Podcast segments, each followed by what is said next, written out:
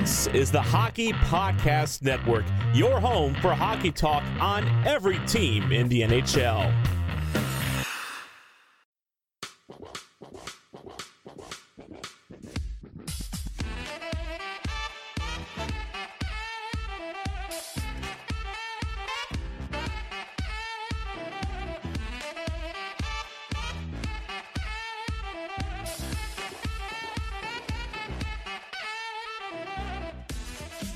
Hello, and welcome to the Hockey Hotbed, presented, as always, by the Hockey Podcast Network. We have a really fun episode for you guys today, as we will be discussing the Ottawa Senators, because, you know, there's a few teams going into this season that have been at the bottom of the standings for a little bit of a while now, but could be primed, in my opinion, for a breakout season. And I believe the Ottawa Senators could be one of those teams. So, to discuss the Sens, I'm bringing on an expert. I'm bringing on Shane Ryan of the Sens Hour podcast. Shane, how you doing? I'm good. Thank you for having me. It's a pleasure to be on. Well, it's a pleasure to have you. I know we had you on Tip of the Iceberg, which is my other podcast, but when I thought about talking about the Ottawa Senators, it didn't feel right doing it without you. So I'm happy that you decided to join me today, and I'm excited to talk to you. Hey, I mean, I'm thankful that you thought of me when you were like, hey, let's talk about the Sens. I'm glad that I was the person you thought of to have on. Well, for the last couple of seasons, you've been covering them for the Hockey Podcast Network. And last season in particular, it was not a hot start for the Ottawa Senators, going 2-12-1 to start. It looked like all the worst fears had been imagined once again in Ottawa. But then they turned it around to finish the season. They went 21-15-4. Including 6-1-1 in the final 8 games, which is just amazing if you think about it. How are they able to turn that around so drastically last season? I mean, goaltending was a huge part of it. Daccord came in and he kind of stabilized it. Forsberg played really well. And then, you know, Gustavsson came in when Forsberg and Hogberg and Murray and Daccord were all hurt. And he kind of just took control. He played well. He became what a lot of Sens fans were hoping he would become when we got him from Pittsburgh a couple of years ago. But overall, like the young players showed up, like they started producing, they started playing, they started earning more of a role. And I think as much as people hate that start in the first 15 games, having the veteran guys that a lot of people hated on the team during that, probably very important, because I don't see a lot of rookies or young players, first, second, third year players, being able to handle that adversity by themselves without some sort of veteran guidance, kind of telling them like, hey, this happens in the league. There's times where like you're going on a bad stretch and it's not a matter of like getting down on yourself. You have to think positive no matter how bad the outcome is. Mm-hmm. And it seems like that young set of core players, it was a really good experience for them last season to be able to turn that around and show that, hey, you can do it in this league. You have the ability. You just need to put it together. And I think that was huge for them. But it seems like the core that they're looking to build around, and correct me if I'm wrong, is Brady Tkachuk, Tim Stützle, Thomas Chabot, and Josh Norris. That seems like the big core four from the outside, at least. What do you see when you look at that core four? And is there somebody else that I'm missing? I mean, the only other person would be Batherson. I mean, you signed him to a 6-year, basically $4.95 million deal. He's part of the core. He is your top line right winger. Norris is going to be your top line center. Stützle is going to be, and Tkachuk are going to be your top two wingers. And Chabot's going to build on the back end. I mean, that's probably your core five. And then you have surrounding pieces. You know, Pinto's going to move himself in there. You're probably going to see Sanderson actually join that core. It's probably so realistically a core six if you include Sanderson when he's in the NHL. But you have a lot of like pieces around that core that can't be dismissed because they're just as important as the core five right now. Yeah, as I try to fix this here as I'm messing up on the StreamYard app. But yeah, I hear what you're saying. I know Batherson, when he just signed his new contract, a lot of Ottawa fans were very excited that they got that deal done. And a lot of people around the league were looking for them to figure a deal out with Tkachuk first, but they signed Batherson, still working on the Tkachuk deal. When you look at the negotiations right now, does it make you nervous at all that Tkachuk has not signed heading into training camp? No, not at all. I mean, you look at who else is on that agency. You have Dahlin, hasn't signed in Buffalo, and you have Robert Thomas, who hasn't signed in St. Louis. You also look in previous years with Mitch Marner, Braden Point. You know, these are guys, and even Barzell. Like, people forget that Barzell signed 3 days before the start of the season. He signed January 9th. Mm-hmm. Season started on the 12th. So, like, the RFAs, especially these high-end RFAs who are 21, 22, have all the leverage. I know people say, oh, the team has the leverage, but hey, the RFA doesn't have to sign a contract if he doesn't want it. Like, he can sit out, he can play out. Like, there is no rush for an RFA player to sign. So if you're an agent, you're using that to your advantage. You want the best deal for your player, like for your client, but you're also looking for the best deal for yourself, because most agents get a percentage of whatever contract they sign. So if you had a choice between having your player sign like an $8 million 8-year deal versus, you know, a $5 million 5-year deal, you're going to take the 8 times 8, depending on the player. Like Tkachuk, for example, or Austin Matthews or Mitch Marner, who took those like high-end short-term deals.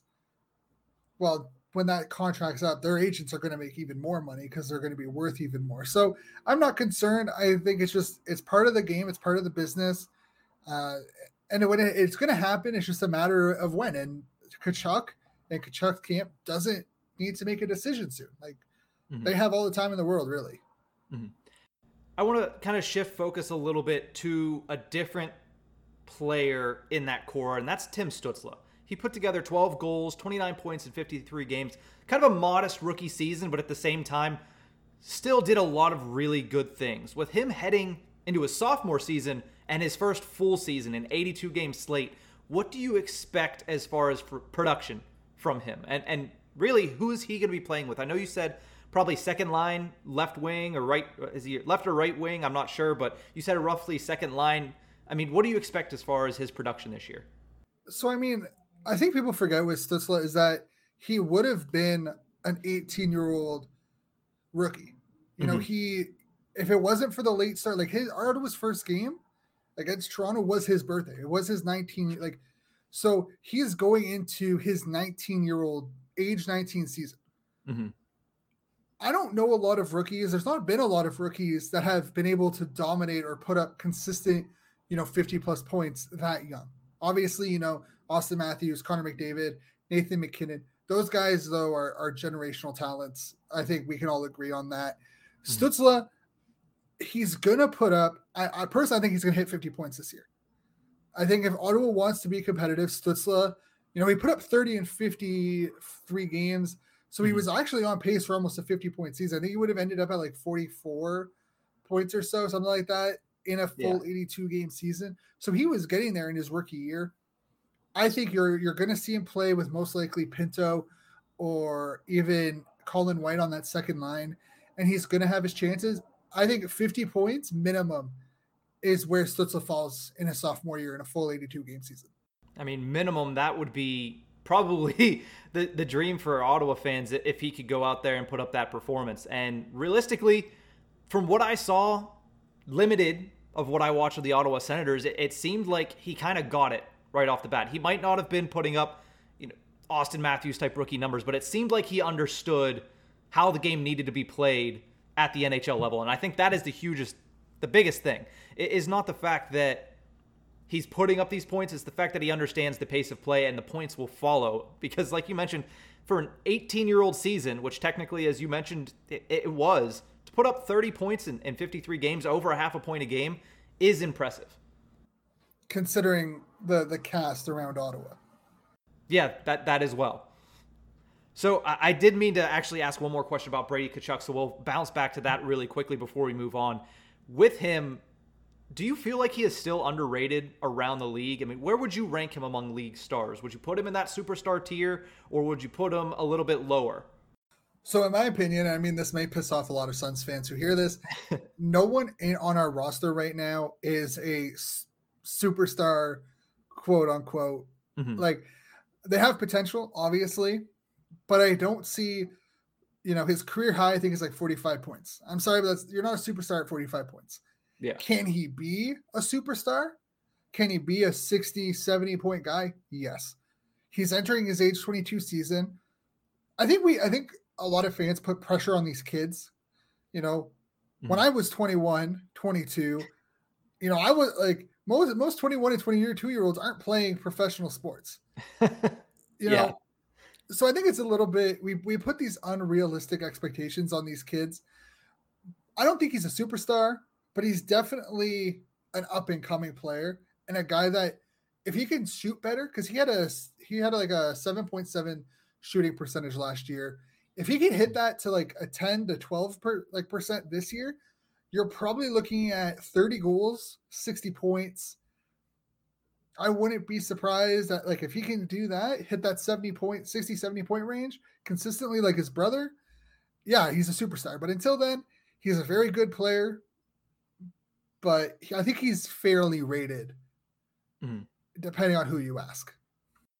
Yeah, that's a good point. I mean, he's always going to be compared right alongside his brother, and they're going to have those comparisons throughout their entire career. But you mentioned the fact that he's only 22 years old, and it's kind of crazy to think because he's been with the Sens for a couple seasons now, and it's hard to really imagine how young some of these guys are. The league is trending in that direction where players are playing from a much younger age. We're not getting them starting at the age of 24 or at the age of 25. They're starting, like in Tim Stützle's case, at 19, or that's around where Brady Tkachuk started as well when he first made it to the NHL. So seeing these guys from a young age and now in his age 22 season being technically considered a veteran of the game, a lot of that has to do with the way the NHL is changing. But you look at this season, there's people saying he might have the captaincy this year after he signs. 100%. I've been on the Tkachuk captain train probably a year and a half now. And do you think that happens as soon as he signs now? I don't think so. I think they will. I don't think it's going to be – I think they go into training camp without a captain. I think they announced it at the end of training camp like they said they would, just to build hype for the first home game. I think if you kind of announce – you can announce it too early and the hype dies down a little bit. I think they do what Vancouver did when they named Bo Horvat the captain, where they named him the captain literally right before the opening game. They announced their five, you know, captains, and he was one of them. And it led some people, including myself, to believe that whoever was going to wear the C wouldn't have been part of the five captains. But I think they do that. I would not be surprised if Tkachuk isn't named captain until the opening faceoff, where he comes out of the ice with the C on his chest. Wow, that would be something to see. Just not even announce it and just have it whenever he first goes out and announce it, basically over the PA speaker. That would be, I mean, honestly, in a league where a lot of the stuff is predetermined, and by stuff, I mean stories are pre-thought out how they're going to come out with it, and they're leaked is the word I was looking for, thanks to Frank Saravalli most of the time.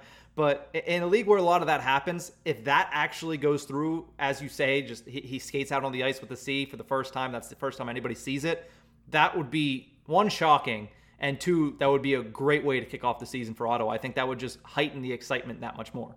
Yeah, and I mean, I know people are going to say, well, you know, jersey sales, right? If you announce that he's going to have the C, you're going to have a bunch of people who are going to buy Tkachuk. Because I know plenty of people who are waiting to see if Tkachuk gets named captain before buying a jersey, you know, myself included. If I, you know, I've been one to say multiple times where I personally don't like having players that a lot of everyone else has. I like having different players. But if I'm buying a Tkachuk jersey, I want the C. I want to know if he's going to have the captain, because it's going to be weird having the new jersey without the letter on it. And if you put an A on the jersey, you can't really take it off and put the C on, because then you have the glue usually from the A left over, and it just looks bad. Yeah, and especially, I mean, they're going to sell the jerseys anyway. I understand wanting to get it before the first game, but you're going to make those sales regardless. Especially if you have, you know, them ready to go, so the minute the game starts, you put them all out for sale. People are going to leave their seats to go buy a Tkachuk jersey. Yeah, I'm not sure they want people to leave their seats, but they will. They'll go and they'll buy the Tkachuk jersey. If you put it on and say, oh, they're going on sale first intermission, that might be where you get them. Yeah, 100%. Like the minute you put them on sale, if you put them on sale during the game, first intermission, people will go buy them. No question about it. So I'm glad you actually brought up jerseys, because I know you love the move back to the Sens 2D logo. You were a big fan of it. You were raving about it in the THPN Slack chat. But where would you rank those jerseys? Are they top 10 in the NHL right now? The three uniforms are 100% top 10. Mm-hmm. I think they're up there with Calgary. The Calgary's three set is, in my opinion, one of the nicer ones. LA kinda. I don't like their temper, like their home and their away set, but their alternates are fantastic. Mm-hmm. But I definitely think they're top 10 jerseys. Their entire jersey, home, away, and alternate, top 10 easily. And it's almost the simplicity of it. I mean, look at the picture to our right, just the easy two black stripes and the 2D logo. I think it all just fits together so well. And honestly, the move made me more interested in Ottawa hockey. I know that sounds weird to say, but seeing the jerseys like this, it made me more intrigued to watch it because I wanted to see how it looked on the ice. And then, of course, bringing in the exciting players that they have also helped as well. It's actually kind of funny because it's not talked about a lot, but the logo on this jersey is technically the wrong logo. Really? So when Ottawa first came into the league, the 2D logo was the same, but on the outside, when it has like the arrows, mm-hmm. it had Ottawa Senators on it. And then after their first season, they went to that logo. And because technically this jersey is supposed to be a reverse retro of their original jersey, technically the logo is wrong. It's the wrong logo based off the year they're claiming the jersey is reverse retroed from. I mean, regardless of whether or not it's wrong or right, it looks pretty damn good. Oh, it's amazing. I love it. I think I'm going to get that one before I get the black one if they're wearing them again this year. Yeah, I've looked into those. I need to save a little bit of money. I can't be spending money on jerseys. There's a long list that I want. Yeah, I told myself that I have a lot of other things, a lot of podcast stuff to buy, got a heat press machine to buy and stuff like that, jerseys are the last thing I'm going to buy. I'm sure there's going to be one or two that slips through the cracks though. Oh, probably. I mean, I've already bought, I bought a couple because Winners had a bunch of the old Sens stuff on sale. So I bought two jerseys for $30 and I'm got a practice jersey and a home jersey for $30. I'm not complaining. Hey, you can't beat that at all. Nope. So we're going to take a quick break here. When we return, we're still going to be talking a little bit more about Ottawa Senators hockey with Shane Ryan of the Sens Hour. We'll be right back. Week 1 may be over, but the season's just getting started at DraftKings Sportsbook, an official sports betting partner of the NFL.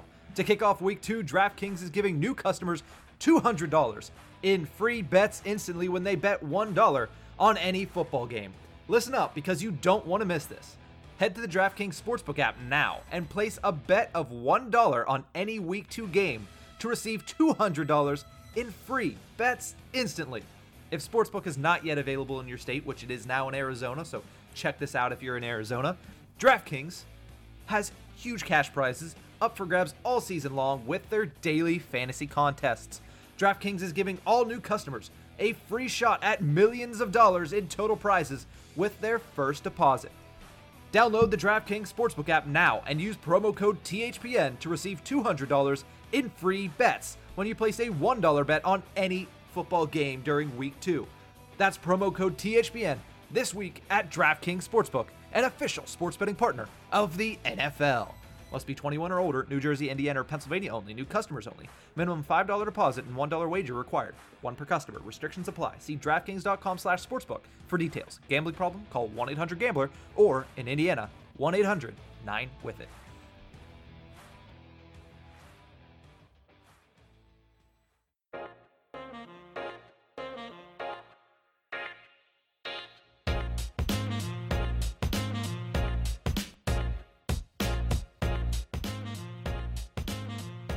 Welcome back to the Hockey Hotbed, presented as always by the Hockey Podcast Network, as well as DraftKings. Make sure you use promo code THPN at the DraftKings Sportsbook app for great odds and opportunities. Once again, that is code THPN at the DraftKings Sportsbook app. And if sports betting is not legal in the state or province that you are currently in, you can always do the daily fantasy for DraftKings. Again, promo code THPN. We are joined right now by Shane Ryan of the Sens Hour, talking a little bit about the Ottawa Senators, one of my dark horse picks for being a breakout team this season with such a young roster, such opportunity for the youngsters here. But I want to talk about somebody that's been around the block a time or two, and that's Matt Murray. Obviously, being from Pittsburgh, I know plenty about Matt Murray and his ups and downs, but he really did have a rough first season in Ottawa. How long is his leash in that Sens net? There's a couple of guys banging on the door behind him. I know the fact that Joey Daccord is gone helps a little bit, but there's still a couple of other guys that are behind him that could be overtaking him if he doesn't get his stuff together. So how long is his leash? It's pretty long. I'm not going to lie. I think he needs to get rid of the all-white pads, for one. I'm just going to straight out say that. The all-white pads should not make a comeback. You know, I was looking actually at the success of Murray in Pittsburgh, and when he won the two cups, he had colorful pads. He had nice pads. He didn't have he went to the all-white one, and he was trash. He just trash. So maybe don't bring, like, by the end of the season, he was actually using Daccord's glove hand. Like, he was using his catcher, and he was starting to bring in a little bit of color. But I think Murray has to play really, really bad for him to lose the spot, because you have Forsberg and then Gustavsson. I feel like Murray, before he got hurt, before he had the season-ending injury, when he came back from the first injury, he actually started playing well. He had some confidence. He was stellar in that. You kind of saw, you know, what direction he was going, and then he got hurt. I feel like he is going to have a rebound year. This is the year where he shows everyone that, like, hey, those two cup years, they weren't flukes. Like, this is the goalie that I am. I mean, for his sake, I hope so. But it's that easy? Just the colorful pads? Honestly, yes. It's the whole idea of, like, if you look good, you feel good, you play good. Goaltenders are the most superstitious players. Honestly, outside of pitchers, they're probably one of the more superstitious players in sports. You do the same routine, especially when you're hot. You do the same routine. You do everything the same. Nothing changes. I feel like, and we've seen it with other goaltenders, you change the pads year to year, and then you struggle. Then you go back to the other ones, and you have success. It's all superstitious. It's all mental, but it's all about what makes you comfortable. And if colorful pads help him play better versus what the white pads have done, you know, whatever mind games you can to play with yourself, to make yourself play better, you got to do it. Yeah. I mean, hockey players alone are probably the most superstitious out of all the sports, but goaltenders, I mean, you got to have something wrong with you to stand in front of some of those pucks. That's for sure. So let's move it over to kind of the management side, because always you talk about the Senators, you talk about Melnyk, but I don't want to talk about Melnyk. You talk about somebody like Pierre Dorion, who was signed to a multi-year extension with the team just recently. Generally, how have you felt about his handling of this Senators rebuild? Oh, I have no issue with that. I think he's done a very good job. And I've talked about it on length on Twitter about how Ottawa's, like, Pierre Dorion saw the early 2000s retool that Ottawa went through when they traded away Fisher, Kelly, and those kind of pieces. They brought in Gonchar, and they tried to be competitive versus actually trying to build around a core. And I was vocal back then saying that, like, they should have traded away everyone. Spezza, Alfredson, Phillip. Like, they should have built the core around Karlsson and Zibanejad and Leonard. But they decided to retool. And Pierre Dorion came to a situation where he looked at the previous 5-6 years where Ottawa was in the playoffs, missed the playoffs, in the playoffs, missed the playoffs. Yeah, we went to the Eastern Conference Finals, and if we beat Pittsburgh in Game 7, who knows what could have happened. But we then tanked in the 16-17 season. So he had a decision to make. Either commit to these players who are reaching their 30s long-term and potentially put yourself in a situation where it doesn't change and you can't really move these players, or build around Chabot, build around Tkachuk, and kind of say, okay, we're going to do the rebuild that we should have done, you know, 10 years ago. And he hasn't done anything stupid, like try rebuilding quickly like New York has done. He stayed to the plan. He's put in Norris. They've drafted really well. I think Pierre Dorion has done a very good job at sticking with the plan and not feeling like he has to do, you know, a move just to make a move. Mm-hmm. So you feel like he's been rather patient with the Senators rebuild? Oh, 100%. Mm-hmm. But, and I mean, it's what, year five? It's been 5 years since that 16, 17. Holy crap, it's actually been that long. Holy heck. Oh, man. Yeah, it comes extra fast. It's entering the fifth year since that season. So he's technically entering year four of a rebuild, year three, depending on how you actually look at the rebuild, if the 2019 season, 2019, 2020 was the first year or not. Either way, they've been patient. Melnyk has been patient. He has agreed to the rebuild. And I mean, when you have owner support, that makes your job so much easier. Mm-hmm. It makes it easier to be patient, definitely, when you're not getting pressure from above. But shortly after that extension, Pierre Dorion was quoted saying, "This is going to be the fun part. The rebuild is done." Do you believe that the rebuild is finished in Ottawa? They're not going to be trading players away. And I mean, that's not true. They will be, but they're not going to be trading players away just to trade players away to bring in capital. Mm-hmm. Like, could they trade Tierney? Yes. Expiring deal, depending on how Pinto plays and those kind of guys, like, could he be moved? 100%. Especially where Ottawa is at the deadline. And if Ottawa's fighting for a spot, they still might even move him because, you know, you're not going to hold on to an asset if you feel like he's not actually benefiting your team, but he could benefit someone else. But I think, honestly, like, heading into the this offseason, you have Brandstrom, you have Norris, you have Formanton are all going to need new contracts. This is the year where they start making moves, and Sens fans need to understand that as much as the things they do may frustrate us as fans, there's a reason why they're in the job they are. Mm-hmm. So that means they're going to go for a playoff spot this year. They're going to attempt at a playoff spot this year. Do you think they have a shot at getting one? Yes. Yes. I look at it, and maybe it's biased. I don't know. Like, I know people are going to get mad at me for it, but I look at the Atlantic Division. Mm-hmm. Boston's lost Tuukka Rask. They lost David Krejci. So there's a big hole down the middle. I know they have Charlie Coyle, but is he a number two center? Probably not. So, and who knows what they're going to do in net for Boston. So even though they have the perfection line, they have Pasternak, Taylor Hall, Patrice Bergeron, and Brad Marchand, like, is that good enough to really push them to elite status? Who knows? We'll have to see what happens with their goaltending. And if they start getting injuries, can their depth make up for it? I look at Florida. Florida has, this is the first time since the 90s that Florida made the playoffs back-to-back years. Yeah, they look good on paper. They have three top four picks or top five picks on their roster from 1 year. They look good. But can that translate to success? Possibly. Let's see how Bobrovsky and Spencer Knight play. Mm-hmm. Toronto, I mean, it's Toronto. Is a Mrazek-Campbell duo good enough to replace the depth that they've lost on that in the forward group?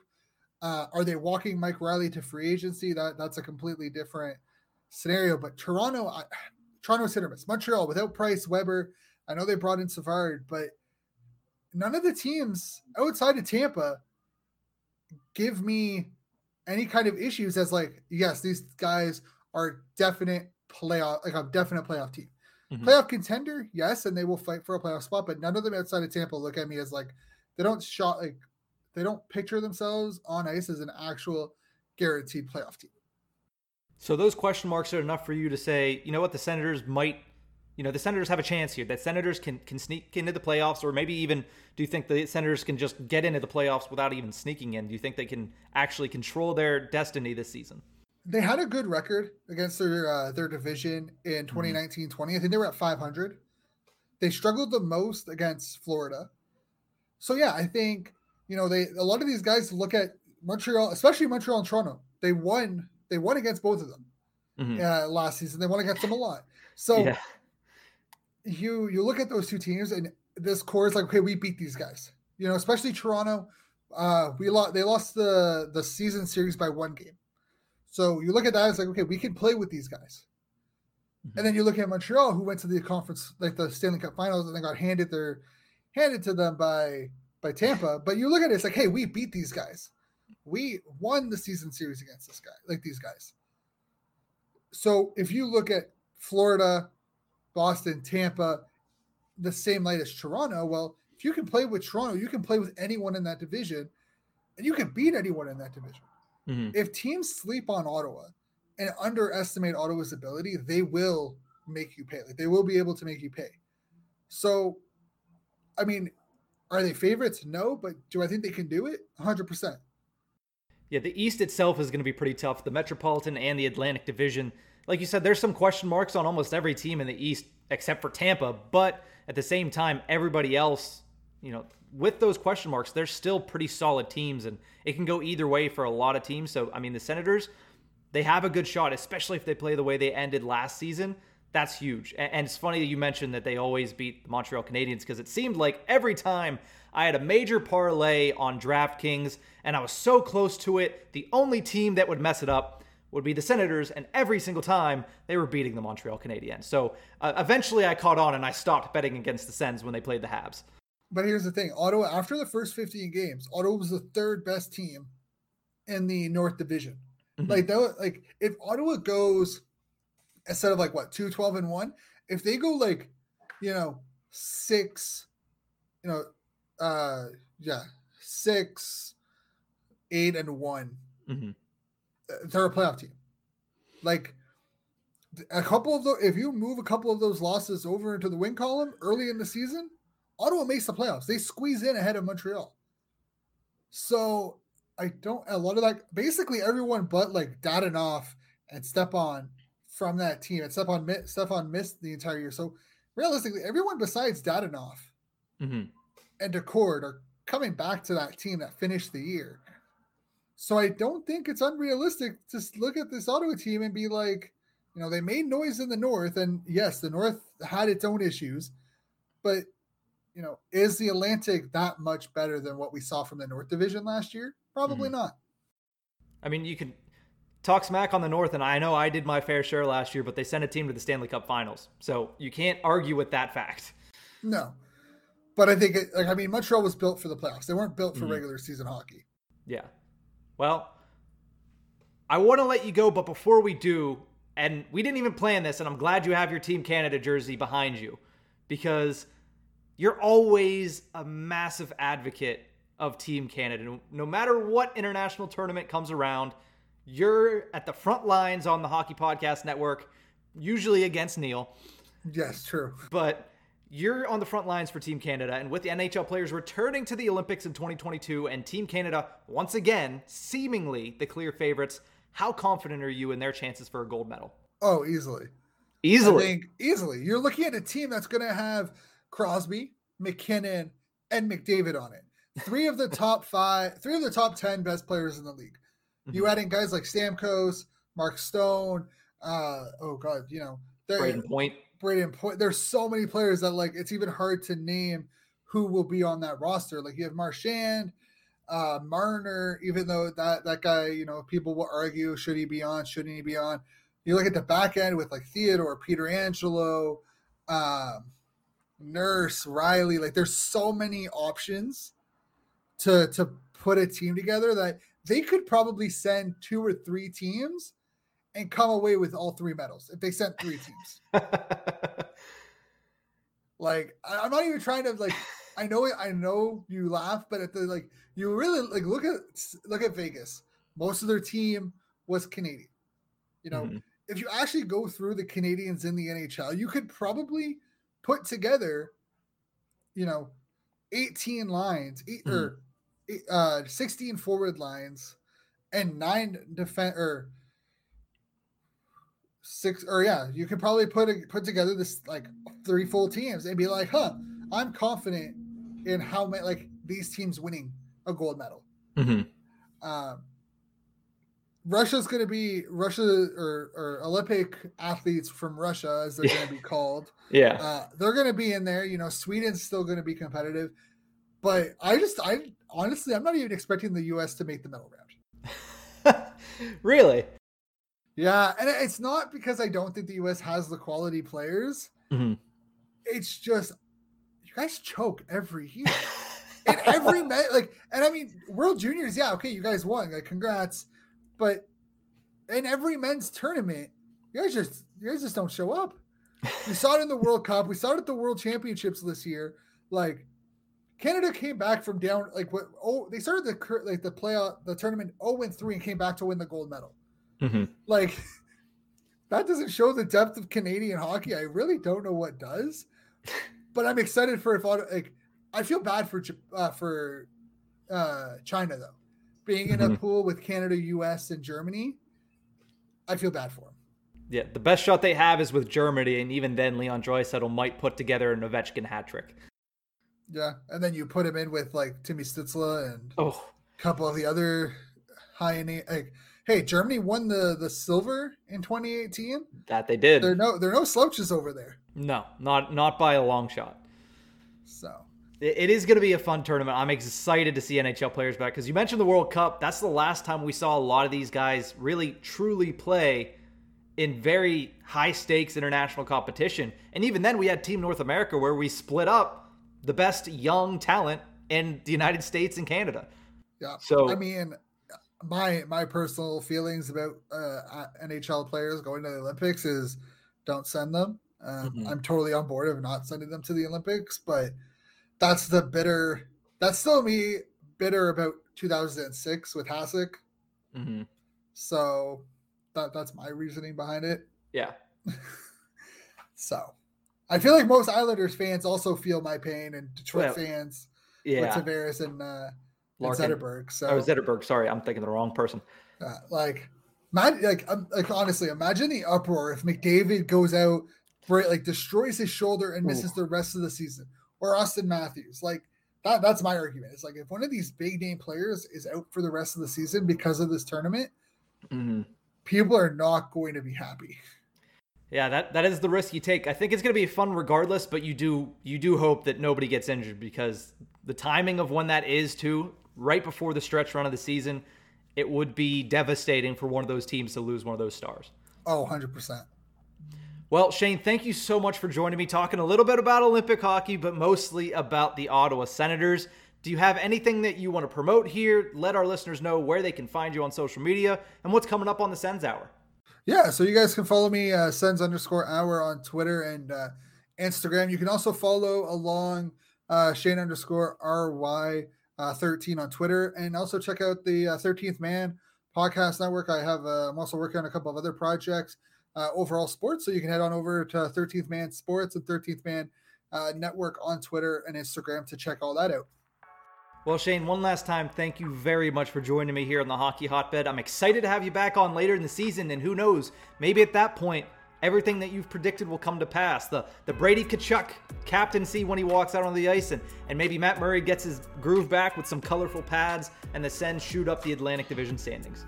Hey, I mean, I would love it, but I'm cautiously optimistic. But thank you for having me on. It was a pleasure being here, and hopefully we can talk again later in the season. And Ottawa is up fighting for a playoff spot.